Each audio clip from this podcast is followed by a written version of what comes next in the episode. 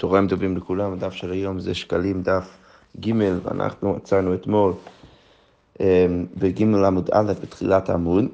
אמרנו במשנה שכבר מט"ו באדר הם עושים כל מיני דברים להכין את, ארץ ישראל לחג. המשנה אמרה, מתקנים את הדרכים ואת הרחובות ואת מקוואות המים ועושים כל צורכי ציבור. אז הגמרא עכשיו שואלת, מה זה צורכי ציבור? אלו הן צורכי הרבים. מה הכוונה צורכי הרבים? דנין דיני ממונות ודנין דיני נפשות ודנין ודיני מכות ופודין ערכין, אז אם יש מישהו ש, שרוצה להעביר כסף מהערך שלו לבית המקדש, אז פודים את זה ומביאים את זה לבית המקדש, וחרמים, וגם כן דברים הם, שהם, שהם, קדוש, שהם קדושים ואמורים אה, ומיועדים להיות אצל בית המקדש, והקדשות, וגם כן הקדשות, פודין וכל הדברים האלו, הוא משקין את הסוטה, אם צריך לעשות תהליך של סוטה, משקין אותה גם כן באותם הימים, ושורפין את הפרה.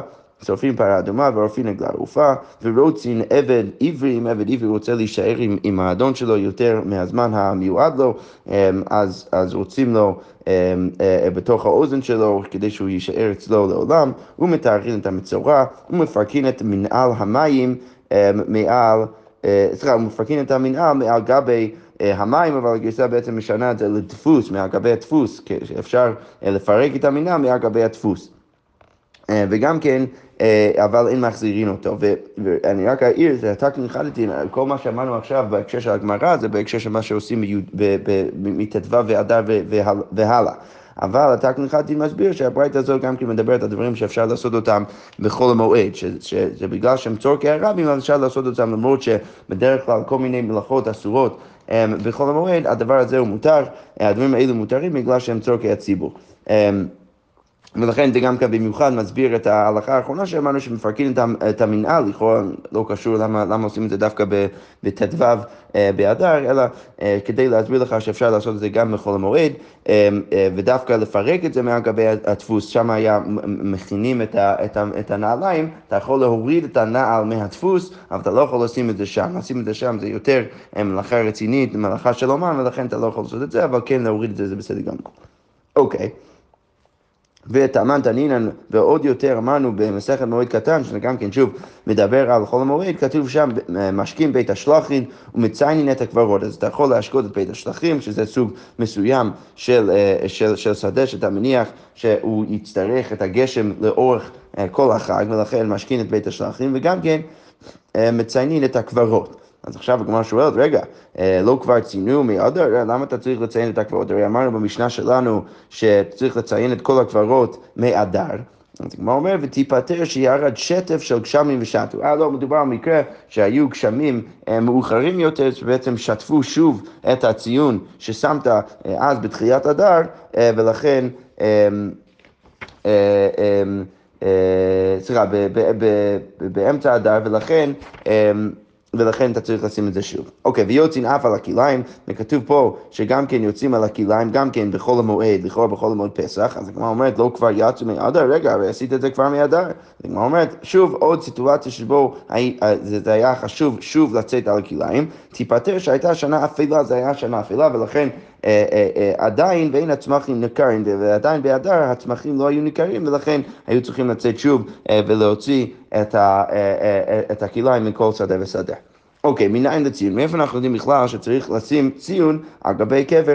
אז כמו אומרת, רב ברכיה, רבי יעקב בר בת יעקב בשם רבי חוניה דברת חברין, רבי יוסה אמרי לו, רבי יעקב בר אחא בשם רבי חוניה אה, חוניה דברת חברין, ורבי חזקיה רבי, עוזיאל ברד רב חוניה אה, דבית חברין בשם רבי חוניה דבית חברין, אז כל, לא משנה איך שלא נגיד את המסורת הזה, באים ואומרים שמאיפה אנחנו יודעים ש... אה, שצריך לשים ציון על גבי קבר, וטמא טמא יקרא, כתוב בתורה טמא טמא יקרא, ומה הדרשה? כדי שתהא הטומאה קוראה לך מפיה, אה, בפיה. ואומרת לך פירוש שדווקא הטומאה צריכה לקרוא לך עם הפה שלה ולהגיד לך פירוש אל תקרב, אה, כי פה יש ציון ופה הכל טמא, ולכן אה, דווקא משם אנחנו לומדים שצריך לשים ציון על גבי הקבר. ועוד ראיה לדבר, רבי הילה בשם רבי שמוע בר נחמן, אה, ופה אני כן אגיד איזה מילה על, על טעות שאמרתי אתמול בדף, אמרתי שני uh, שמות לא נכונות בדף, אחד מהם זה היה רבי שמואל בר נחמן, אמרתי משהו אחר, וזה היה בראשי תיבות, וגם כן רבי יוסי ורבי חנינא, אני אמרתי משהו אחר, אז רק רציתי לתקן ככה את הטעות הזה. טוב, אנחנו ממשיכים. רבי הילה בשם רבי שמואל בר נחמן, הוא בא ומוכיח את הציון ממקום אחר, הוא בא ואומר ככה, ועברו העוברים בארץ, וראה עצם אדם ובנה אצלו ציון. לכאורה משמע מזה שבאמת אה, לומדים מזה שצריך לשים ציון על כל, אה, על כל קבר וקבר. ולפני שאנחנו נוכיח את הנקודה הספציפית הזאת, אז הגמרא תלמד כל מיני דברים מהפסוק לפני כן. אז קודם כל הגמרא אומרת עצם, זה שכתוב עצם, וראה עצם אדם ובנה אצלו ציון, אז... אה, מכאן שמציינים על העצמות, מפה אנחנו לומדים שצריך לציין אפילו על העצמות ואפילו, ואפילו בלי הגוף. ואדם, זה שכתוב אדם, וראה עצם אדם, מכאן שמציינים על השדרה והגולגולת, למרות שזה רק לכאורה עצם אחד, בכל זאת, בגלל שזה בצורה של אדם, צריך גם כן לציין על זה. אה, הוא בנה אה, מאיפה, מה, מה אנחנו לומדים מבנה? מכאן שמציינים על גבי אבן קבועה, שצריך לעשות את זה דווקא על גבי אבן שהוא קבוע וחזק, ואם אומר על את על גבי אבן תלושה, אם אתה רוצה להגיד שאם אומר את על גבי אבן תלושה, אולי אתה תרצה לשים את זה על גבי אבן שהוא תלוש, שהוא לא מחובר, אז אף היא הולכת, אם אתה במקום אחר, לא, היא תגלגל והיא תטמא במקום אחר, ולכן צריך לעשות את זה דווקא על אבן קבוע. אוקיי, אצלו, מה אנחנו לומדים מהמילה אצלו? בנה אצלו ציון. למקום טהרה, שאתה צריך לשים את זה לא ממש על גבי הטומאה, אלא במקום טהור קצת, אה, קצת אה, במקום אחר מאשר הטומאה, כדי שאם כהן יגיע עד לציון ולא יראה את זה עד אז, הוא לא יהיה עכשיו טמא, כי הוא ידע שזה קצת, אה, שמת את זה קצת לפני הטומאה ולא ממש על גבי הטומאה. סליחה, איבדתי את המקום, למקום טהרה, ציון, מה אנחנו לומדים מהציון? מכאן לציון שצריך לעשות ציון על גבי המת. אוקיי. הוא מצא אה, אבן אחת מצוינת אף על פי שאין מקיימים, את, אה, אין מקיימים כן, המאהיל עליה טמא.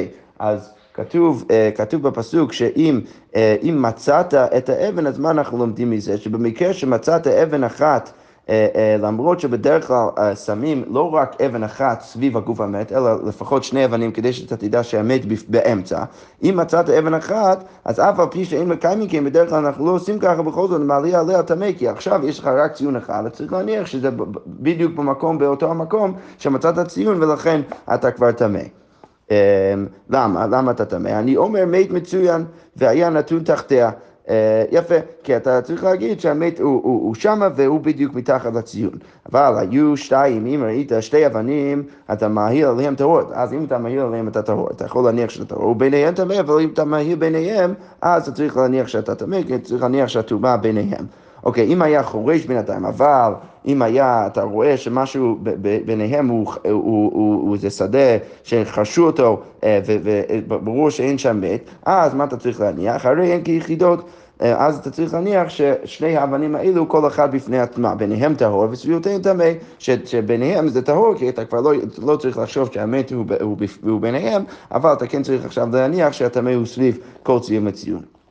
תני, אם מציינים על הבשר, שם ניתק על הבשר. אז מצד אחד כתוב שאתה לא אמור לציין על הבשר, כי אולי ניתקל על הבשר, ומה יהיה הבעיה? כי אם ניתקל על הבשר זה כבר אין טומאה שם. אז... אז אנשים יחשבו שיש שם טומאה, ואז הם, הם, הם יבואו לפסול דברים שהם לא באמת אמורים לפסול.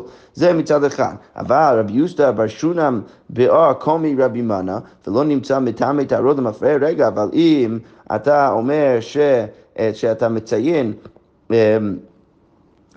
שאתה, שאתה לא מציין על הבשר, אז יכול להיות שאתה תצטרך... אה, כן, כן, כאילו רבי יוסטה בא ואומר, רגע, אם אתה לא שם ציון שם, אז יוצא שאתה תטמא דברים ש, ש, שלא היו יותר אמור לטמא אותם, כי אם אתה לא שם ציון שם, ואז מישהו מגיע שם ורואה את הבשר והוא נטמע, אז הוא יצטרך לפסול דברים למפרע. אז הגמרא אומרת, לא, עדיף לעשות את זה אה, לא לשים שם ציון כדי לא לקלקל אנשים לעתיד לבוא מאשר לק... ו- ו- ולשלם את המחיר לקלקל אותם עכשיו. אמר לי מוטב שיתקלקלו בו לשעה עכשיו שהבשר עוד שם אז מוטב ש, שאיכשהו אנחנו נפסול כמה דברים אם יוצא שבן אדם בעצם מגיע לשם ולא יודע שיש שם טומאה, בגלל שלא שם את הציון, ואל יתקלקלו בו לעולם, אבל עדיף לא לעשות את זה מאשר להתקלקל לעולם, כי, כי, כי באיזשהו שלב כבר לא יהיה שם בשר, ולכן אה, עדיף לעשות את זה ככה מאשר... אה, עדיף לעשות את זה ככה מאשר מאשר פשוט לשים שם ציון, ואז אנשים תמיד יחשבו שיש שם טומאה. אוקיי, עכשיו אנחנו נמשיך עם ההלכה הבאה, ההלכה, והמשנה אומרת ככה, אמר רבי יהודה, אז בזה שאמרנו שצריך לבדוק על הכליים, אז אם מצאת שם כליים, אז רבי יהודה בא ואומר ככה, בראשונה, היו עוקרים ומשליך לפניהם. אז, אז קודם כל, בהתחלה, אם הם היו מוצאים את הכליים, אז היו עוקרים את זה ותולשים את זה מהשדה, ומשליכים את זה לפני בעל השדה כדי לבייש אותם שהיה להם כליים בשדה. אבל מי שרבו עובר עבירה, ואנחנו נפרש מה זה בדיוק בגמרא, אז היו משליכים לדרכים. אז במקום להשליך את זה לפני בעלי השדה, היו משליכים את זה לדרכים. התקינו, בסוף התקינו שיהיו מפקירים את כל השדה. אוקיי, עכשיו אנחנו נסביר מה הכוונה. רבי יהודה אומר וכולו, תני, אמר רבי יהודה בראשון היו עוקרים משליך לפניהם, והיו שמחים שתי שמחות, ובעלי השדה היו שמחים שתי דברים. למה? קודם כל, אחת שהיו מנחשים שדותיהם, קודם כל אתה מנחש את השדה, אתה מנקה לו את השדה, לכן הוא שמח. ואחת, ועוד שמחה, שהיו נהנים מן הכלם, כי אתה הרי זורק את זה אליו, ואז הוא נהנה מכל, מכל מה שהיה בשדה שלו. אז לכן התחילו מי שרבו עובר עבירה ליהנות משתי הדברים האלו, אז היו משליכים על הדרכים. אז היו משליכים את זה כבר לדרכים, כדי שהם כבר לא ייהנו מהתבואה. אבל אף על פי כן היו שמחים, בכל זאת הם, הם, הם שמחים לפחות שמחה אחת, שהיו מנח, מנחשים צדדיהם, כי בכל זאת אתה מנקה לו את השדה, את השדה. ולכן מה, מה עשו בסוף? התקינו שהם מפקירים כל השדה כולה. לא, אם אני מוצא בכליים בתוך השדה שלך, אני מפקיר את כל השדה. ולכן לא רק אתה לא יכול ליהנות מהתבואה, אלא גם כן אתה לא נהנה מזה שאני מנקה לך את השדה, כי גם ככה זה כבר לא השדה שלך. ועכשיו דרך זה הגמר שואל, מניין שהפקר בית דין הפקר, מאיפה אנחנו יודעים שיש לבית דין בכלל את הכוח להפקיר את, ה, את השדות של בני אדם. אז הגמר אומרת, תכתיב, כתוב, וכל אשר לא יבוא לשלושת הימים, אמ, כל בן אדם אה, זה פסוק מעזרא שאומר שכל בן אדם שלא יגדיל לשדה שלו לשלושת הימים בעצת השרים והזקנים, כמו שאמרנו, יחרם כל רכושו והוא יבדל מקל הגולה. אז אנחנו נהפוך את, את, את השדה שלו לחרם, שלכאורה משמע שפשוט הוא כבר לא יהיה הבעלים של השדה, אנחנו נפקיר את השדה והוא ייבדל מקל הגולה והוא יהיה אז מובדל מכל האנשים שהגיעו עכשיו לארץ ישראל מהגולה. אוקיי, משם משמע שיש לבית דין את הכוח להפקיר שדות של אנשים. אוקיי, עכשיו הגמרא שואלת, אם אתה מניח שיש להם את הכוח להפקיר את השדה, מאיפה אני יודע שזה כל כך... אה, זה הפקר כל כך רציני, שזה אפילו פטור מהמס. הייתי חושב אולי בית דין פשוט אה, יפקירו את השדה של בן אדם, ועדיין כל בן אדם שלוקח עכשיו תבואה משם שזה הפקר, יצטרך, אה, יצטרך לתת מעשר ללוויים. אבל אם, אם זה באמת הפקר, הפקר הכי רציני שאפשר, אז לא רק זה שהוא כבר, כבר לא הבעלים של השדה, אלא כל מי שלוקח משם תבואה, אפילו פטור מהמעשר. אז הגמרא שואל, מניין שהיא פטורה מן המעשר, מאיפה אנחנו יודעים שהיא בכלל פטורה מן המעשר? אז הגמרא אומרת, רבי יונתן ברי דרבי יצחק בר אחא שמה לה מנהדה. זאת אומרת, אפשר ללמוד את זה מפה. מה כתוב? אין מעברים את השנה לא בשביעי ולא במוצאי שביעי. אז אי אפשר לעשות עיבור שנה. דהיינו להוסיף אדר ב' לא בשנת שמיטה ולא במוצאי שביעי. אנחנו נסביר תכף למה, אבל ממשיכה הברייתא ואומרת, ואם עיברוה הרי זו מעוברת. ואם עשית, ואם בית דין הפכו את זה כן להיות שנה מעובר, אז בדיעבד זה עכשיו מעובר ו, אה, ויש עוד חודש.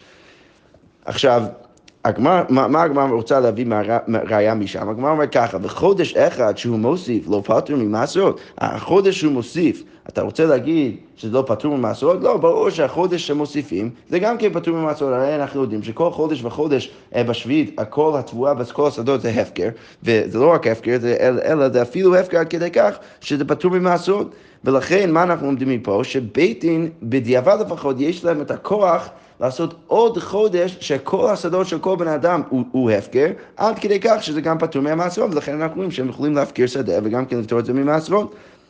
אז הגמרא אומרת, אמ, אה, סליחה, לא, לא קראתי את זה נכון, הרי זה מעוברת, וחודש אחד שהוא מוסיף לא פטור ממעשרות, אה, לא פטור ממעשרות הוא, אמ, יפה. אז הגמרא שואלת עכשיו, עד כדון שביעית, סבבה, אז אני מבין שאי אפשר לעשות שביעית שנת דיבור, מוצאי שביעית מאי, אז במוצאי שביעית למה אי אפשר לעשות את זה אה, שנת עיבור? אז הגמרא אומרת, אמר רבי אבהו, רבי בון, שלא לרבות באיסור חדש, כי הרי במוצאי שביעית, בשנה השמינית, אז בגלל שהשנה הקודמת הייתה שנת שמיטה, אז אין הרבה תבואה, ולכן כל מה שיאכלו עד פסח נגיד, אה, זה כל, כל האוכל של השנה הקודמת, אבל לא יהיה הרבה. ולכן מה יצטרכו לעשות? יצטרכו איכשהו לקחת מהתבואה החדשה. עכשיו, מה אנחנו יודעים? שאסור לאכול תבואה חדשה עד שמביאים את קורבן העומר בפסח. עכשיו, אם אתה מעריך את התקופה הזאת, אז זה יותר קשה לאנשים, כי הם יצטרכו יותר ויותר לאכול את התבואה החדשה לפני פסח. לכן עדיף שלא תעבר את, הש, את השנה השמינית. אה, רבי זעירא בשם רבי אלעזר רבי אבאו, הודה דעת אמר עד שלא התיר, אז, אז, אה, אז, אז רבי זעירא בשם רבי אלעזר עכשיו מביאו קימתא וצמצום לברייתא בכללי שהבאנו עכשיו. הודה דעת אמר עד שלא התיר רבי להביא ירק מחוץ לארץ. זה שאמרנו שאי אפשר לעשות את השביעית שנת עיבור, זה רק במקרה שרבי זה, זה רק לפני שרבי התיר להביא ירק מחוץ לארץ. בהתחלה היה אסור להביא ירק מחוץ לארץ, ואתה כנחלתי מסביר שזה בגלל אולי גזירה שהם אולי יביאו אה, תבואה, אה, אה, חלק מהקרקע עצמו של ארץ העמים, ואנחנו יודעים שגזרו לפחות מדרבנן טומאה בארץ העמים, ולכן, ולכן גזרו בכלל להביא ירק מחוץ לארץ. אז כל מה שאמרנו שאי אפשר לעבר את שנת שמיטה ואת שנת השמיטה, כי זה אולי מקשה על האנשים שיש להם עוד חודש שהם לא יכולים לעבוד את השדות שלהם ולכן אין אוכל, זה רק בהקשר שאתה לא יכול להביא ירק מחוץ לארץ. לארץ. אבל מי שהתיר רבי להביא ירק מחוץ לארץ, אבל כשרבי התיר להביא כבר את הירק מחוץ לארץ, אז היא שביעית היא של, אה, היא של שער שני השבוע. אז, אז הדין של שביעית זה בדיוק כמו הדין של שער שני השבוע, ולכן אפשר גם כן לעבר את שנת השמיטה. אוקיי, okay, וגם כן, תני אין מעברין גם כן את, את המוצאי שביעית, אז הגמרא אומרת, אמר רבי מנא, הדה דעת אמר, זה שאמרת שאי אפשר לעבר את מוצאי שביעית בראשונה, שהיו השנים כתקנן, זה רק במקרה שהשנים כתקנן. ולכן אתה מניח שפסח באמת תמיד יגיע סביב התבואה החדשה. ולכן, כמו שאמרנו, אתה לא יכול לעבר את שנת המוצאי שביעית, כי אז אתה מעריך את התקופה שאנשים לא יכולים ליהנות מהתבואה החדשה. אבל עכשיו שאין שם כתקנן, אבל עכשיו כשאנחנו מניחים שהשנים לא כתקנן, ולכן... אה, ולכן יכול להיות שפסח, אה, כשפסח מגיע, אז גם ככה התבואה החדשה לא מוכנה, ולכן אפשר כן להעריך את זה כדי שפסח ייפול בדיוק בתקופה הנכונה שיש תבואה חדשה. לכן הגמרא אומרת, היא מוצאי שביעית, פה משנים את הגרסה, היא מוצאי שביעית, היא שער שני השבוע, ולכן גם במוצאי שביעית אפשר לעבר. אוקיי. אה, ולכן הגמרא אומרת, תני של בית רבן גמליאל, עיבוע במוצאי שביעית מיד, כן, הם באמת עשו את זה, אין הכי נמי, בגלל ש... השנים כבר לא, לא היו כתקנן. אוקיי, אז עכשיו אנחנו חוזרים לראייה, אז ניסינו להביא ראייה משם. אמ, ש, שמשם בית דין יכול, יכולים להפקיר שדות אה, עד כדי כך שהם פטורים ממעשרות. אז הגמרא אומרת, אמר רבי אבון, לא, אין מנהדה לית. אה, אה, אין מנהדה לית עד שמע מנה כלום. אתה לא יכול ללמוד שום דבר מהדבר הזה. למה? כי שמור את חודש האביב, שומריהו שיביאו בחידושו, בחידושו. יפה, אז הוא בא ואומר שאין משם ראייה. למה אין משם ראייה? כי כל הרעיון שבית דין יכולים אה, לעשות שנת עיבור ולעבר את השנה ולהוסיף עוד חודש, זה בכלל ציווי מדאורייתא כדי שפסח יצא בתקופה הנכונה. ולכן, אם זה ציווי מדאורייתא, אז יוצא שמה שבית דין עושים, זה לא איזה משהו דרבנני שהם יכולים להפקיר, יש להם את הכוח להפקיר שדה ולפתור את זה ממעשרות. לא, זה משהו דאורייתאי. אם רואים שצריך לעבר את השנה, כי, כי פסח לא יצא באביב, פסח לא יצא בתקופה הנכונה, אז מעברים את זה מדאורייתא, ולכן זה דין דאורייתא שהופך את זה, אה, אה, שהופך את כל השדות להיות הפקר פטורים ממעשרו, ולכן אין פה שום ראייה על, על הכוח של בית דין באמת לעשות את זה בעצמם. אמ, אבל הוא אומר ככה, והיידה אמר דא, אבל הוא אומר, ותקן חנתי מסביר, אלא מהיכן מוכח דהפקר בית דין פטר ממעשר, אז מאיפה אפשר כן לדעת את זה? אז הוא אומר, אפשר להוכיח את זה מפה. גדיש שלא לוקט תחתיו, אם יש לבן אדם גדיש אה, של, של תבואה שלו, מתחתיו יש מה שנקרא לקט, זה תבואה שהוא השאיר שם בשדה, אבל לא ליקט אותו, אבל זה בעצם הולך לעניים, אז מה הדין של מה שמעליו? יכול להיות שיש איזשהו דין שאנחנו נגיד שגם התבואה שמעל הלקט גם כן הופך להיות סוג של תבואה של עניים. אז הברייתא אומרת, כל הנוגות בארץ הרי הן של עניים. אז אם יש משהו שמעל הלקט, אבל זה עדיין נוגע בארץ, אז זה גם כן נחשב עכשיו כלקט, וזה נחשב של, של העניים. ואמר רבי עמי בשם רבי שמעון בן ורבי עמי אומר בשם רבי שמעון בן זה בית שמאי. שזה שיטת בית שמאי, שאפילו מה שמעל, זה הופך להיות של עניים ופטור מהמעשרות. אבל דאי כבית הלל, עניים אוכלים ומעשרים, אבל אם, זה, אם את רצית להגיד ששיטת בית הלל, אז, אז העניים אמורים אה, ויכולים לאכול את התבואה הזאת, אבל עדיין צריכים אה, להסיר. שזה לא חשוב לענייננו, מה שחשוב יותר לענייננו זה האמירה הזאת. ואמר לרבי יוסי, ורבי יוסי בא ואומר לכאורה לריש לקיש, אומר, שמענו שהוא פטור ממעשר דברי הכל, לא, אפילו בית הלל מודים שזה פטור ממעשר, משום כנסה, כי הבן אדם לא היה אמור לשים את התבואה שלו מעל גבי הלקט של העניים, ולכן הכל בעצם הופך עכשיו להיות תבואה של העניים ופטור ממעשרות, ומפה יש ראייה שחכמים יכולים להפקיר את התבואה של בן אדם עד כדי כך שהוא אפילו... עד כדי כך שהוא אפילו הופך את זה להיות פטור ממעשרות. אוקיי, עכשיו אנחנו נמשיך מההלכה הבאה. המשנה אומרת ככה, בחמישה עשר בו שולחנות היו יושבים במדינה. אז בחמישה באדר, אז היו משיבים שולחנות במדינה כדי להזכיר לאנשים שהם צריכים להביא את מחצית השקל. אבל בכ"ה, כבר בכ"ה באדר, ישבו במקדש. ש, שהם כבר התחילו לשבת במקדש, כי כבר אנשים מגיעים למקדש כדי להביא את המחצית השקל שלהם. והמשנה אומרת, מי שישבו במקדש, מהרגע הזה גם כן התחילו למשכן את מי ש... אה, אה, למשכן. אז הם גם כן התחילו למשכן בן אדם שלא שילם את המחצית השקל, אז לוקחים ממנו כל, כל מיני דברים עד שהוא משלם. אוקיי, אז מי ממשכנים? לוויים וישראלים וגרים ועבדים משוחררים. אז כל האנשים האלו אפשר למשכן אותם. אבל לא נשים ועבדים וקטנים, אז כל האנשים האלו אי אפשר למשכן אותם. אבל כל קטן שהתחיל אביו לשקול על ידו, שוב אינו פוסק, אבל אם יש קטן שהאבא שלו מתחיל עכשיו להביא מחצית שקל בשבילו, אז הוא שוב אינו פוסק, הוא לא יכול עכשיו להפסיק פתאום באיזושהי שנה ולא להביא בשביל הבן שלו מחצית השקל. אוקיי, אין ממשכנים את הכהן מבני דרכי שלום, כתוב במשנה שאתה לא יכול למשכין את הכהנים מבני דרכי שלום, כי אז אתה בעצם אה, אה, הורג את כל המערכת שהם האנשים שאחראים על מחצית השקל ועל, ועל כל כוונות, פתאום אתה ממשכן גם אותם לשלם, אז זה יוצא לא טוב. ועכשיו אנחנו נראה על בסיס זה מחלוקת בין התנאים, האם בכלל הכהנים חייבים במחצית השקל או לא. אמר רבי יהודה, היי בן בוכרי ביבנה, כל כהן ששוקל חוטא, אם כהן שוקל, לא חוטא.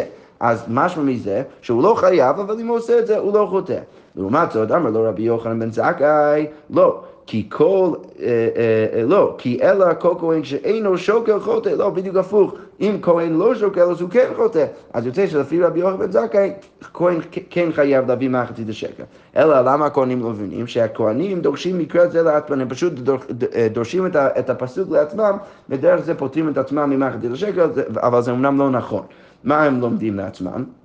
בכל מנחת כהן כליל תהיה, לא, תאכל, לא תאכל. כן, כתוב בתורה שאם כהן מביא קורבן מנחה, אז זה צריך להיות כליל על, על המזבח, שרוף לגמרי על המזבח, ולא אוכלים אותו בכלל.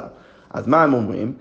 הואיל ועומר ושתי לחם ולחם הפנים שלנו, אם אנחנו נשתתף במחצית השקל, יוצא שכל קורבן ציבור יש בו חלק שהוא שלנו. ולכן יוצא שגם כן קורבן העומר ושתי הלחם ולחם הפנים, שזה כל אחד מהם זה קורבן מנחה, וגם אוכלים אותם הכהנים, אבל אם הם משתתפים במחצית השקל, זה יוצא שזה שלנו, שזה כל, כל כהן, של, של כל כהן וכהן, אז איך נאכלים את זה, איך אפשר בכלל לאכול את זה?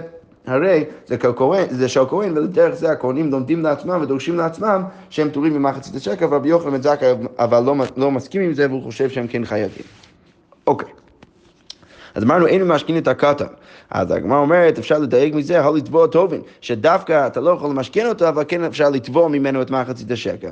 הודו דתימר, אז מה, באיזה, באיזה הקשר מדברת המשנה? בזה שאמרנו שאי אפשר למשכן, אבל כן אפשר לתבוע. מי שהביא שתי שערות, צריך להגיד שזה מהתקופה שהוא כבר יש לו שתי שערות למטה, ולכן הוא נחשב איכשהו כגדול, ולכן אה, אה, אפשר לתבוע, פשוט אי אפשר למשכן. אבל אם לא הביא שתי שערות, לא, לא בדה, אבל אם הוא לא הביא שתי שערות, אתה לא יכול בכלל אפילו לתבוע ממנו. ולמשכן, אין ממשכנין, עד, ופה הגרשה משנה את זה לעד ש, ש, שיביא עשרים שנה, אף על פי שהביא שתי שערות. אז למרות שיש לו שתי שערות, אתה לא יכול למשכן אותו עד שהוא נהיה בן עשרים, ורק אז אתה יכול למשכן. זה יוצא שמבין עשרים והלאה אתה יכול אפילו למשכן, בין שתי שערות לעשרים אתה יכול לתבוע ולא למשכן, ולפני זה אתה לא יכול לתבוע בכלל. אוקיי, קיני מתניתין, עוד גרסה במשנה, או משנה יותר טובה, אפשר לתקן את הגרסה שיש במשנה, אמרנו במשנה שאין ממשכנים את הכהנים מפני דרכי שלום, ופה הגמרא אומרת, קיני מתניתין, אין ממשכנים את הכהנים מפני דרך הכבוד, שמסבירים המפרשים שזה יותר מתאים, כי בגלל שדרכי שלום זה שייך לכל מיני אנשים בעם ישראל, ולכן לא הגיוני להשתמש בביטוי הזה, אלא מפני דרכי הכבוד, ולכן אין ממשכנים את הכהנים. אוקיי, אמר רבי יהודה העיד, עכשיו אנחנו נכנסים למחלוקת בין רבי יהודה ורבי יוחנן זכאי, האם הכהנים חייבים במחצית השקל. אז כמו אומרת, אמר רבי אחי, תמד רבי יוחנן בן זכאי, מה הטעם שלו? זה ייתנו, כתוב זה ייתנו לגבי מחצית השקל, והגימטריה שהמילה זה, זה י"ב. י"ב שבטים ייתנו, כל שבע ושבע חייב להביא, ואפילו הכהנים. רבי טבי בשם רב המנונה, כן משיב לחכם חכם לרבי יהודה. אז מה החכם אומרים לרבי יהודה? אם אתה רוצה להגיד שהכהן לא חייב, אז יוצא שאתה לא הגיוני ממה נפשך, כי אתה רוצה להגיד שהם לא חייבים, ומצד שני, אתה רוצה להגיד שהוא לא חוטא כשהוא מביא את מחצית השקל. אז חטאת יחיד מתה, אין חטאת אה, ציבור מתה, אבל הרי יש כל מיני...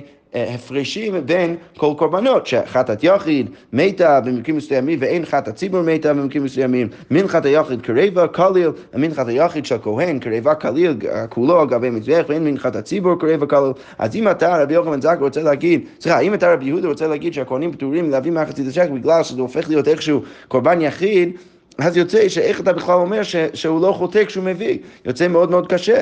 אלא מה צריך להגיד? צריך להגיד אה, שההבאה של המחצית השקל זה לא הבאת יחיד, ולכן אפילו כהן צריך להביא.